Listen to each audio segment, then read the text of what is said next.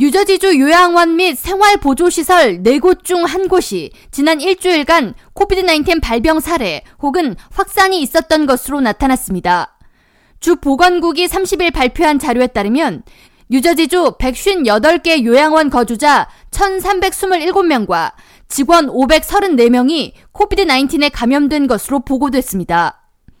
뉴저지주에는 총 615개의 요양원이 등록돼 있으며 25% 이상에서 코비드-19 발병 및 확산이 있었던 것입니다.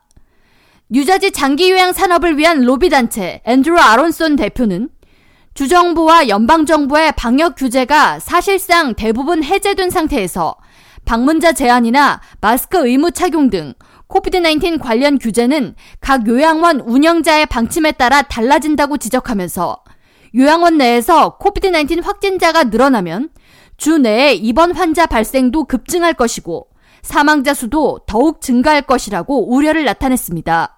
미 질병통제예방센터의 최근 자료에 따르면 코비드-19으로 인한 총 입원자 수는 15,067명으로 전주에 비해 19%가 증가했으며 이 중 뉴저지주에서 발생한 입원 환자는 294명입니다. 뉴저지주 보건국에 따르면 지난 2020년 COVID-19 팬데믹 이후 요양원 내 거주자와 직원들 중에서 사망한 인원은 총 1,233명이며 지난주에만 15명이 COVID-19 발병으로 사망 판정을 받았습니다. 뉴저지주 요양원 총 사망자 중 최소 200명 이상이 주에서 운영하는 재향군인을 위한 요양원 3곳, 에디슨과 파라무스, 바인랜드 거주 어르신이거나 근무하는 주민이었습니다. 이와 관련해 최근 요양원 거주자 7명과 직원 4명 발병 등 COVID-19 환자가 급증한 바인랜드 요양원 측은 요양원 내에 재향군인 기념관 한 건물을 소독 등을 위해 폐쇄했다고 밝혔습니다.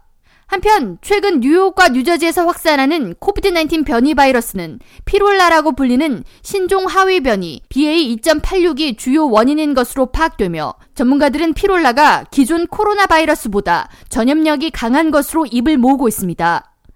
피롤라는 오미크론 변이 BA2의 하위 변이이지만 스파이크 단백질의 돌연 변이 수가 기존 바이러스보다 30개 이상이 많으며 기존 백신으로 예방이 어려울 수 있다는 지적이 있습니다. 주 보건당국은 새 변종 바이러스에 특화된 새 백신이 9월 중 출시 예정이라고 밝히며 노약자 및 기저질환자들은 새로 출시되는 백신을 적극적으로 접종받을 것을 당부했습니다.